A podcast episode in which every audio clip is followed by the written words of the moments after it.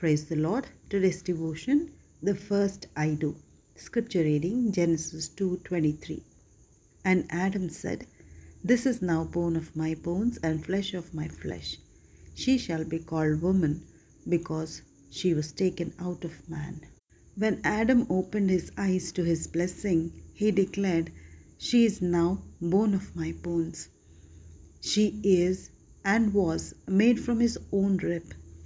She was his even before she was formed. But Adam says, She is now bone of my bones.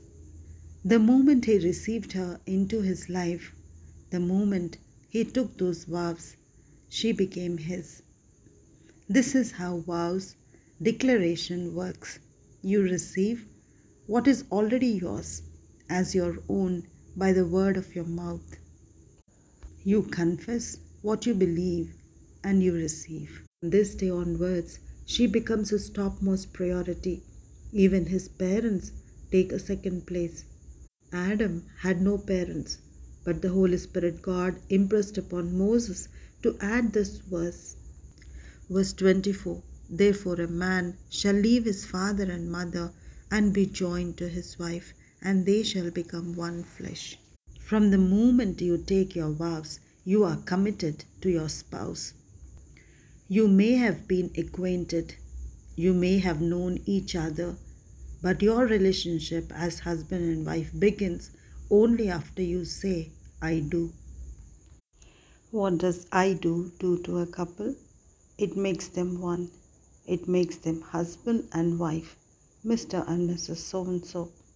They are introduced to the world as a couple. They are no longer two but one. Now everyone else takes a back seat, even their parents.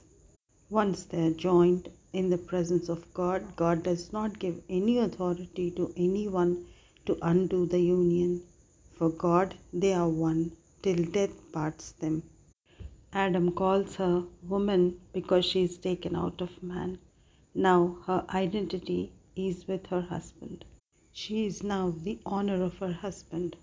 They both bring their own strengths into the marriage and become a stronger bond.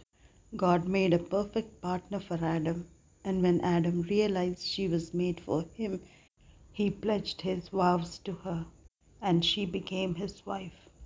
When God brings that someone special into your life, you will know, and when you know, you do not hesitate to make your vows.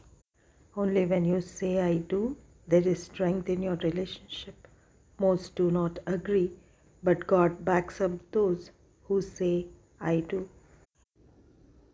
May we be reminded of our vows to God and to each other. Be blessed. Amen.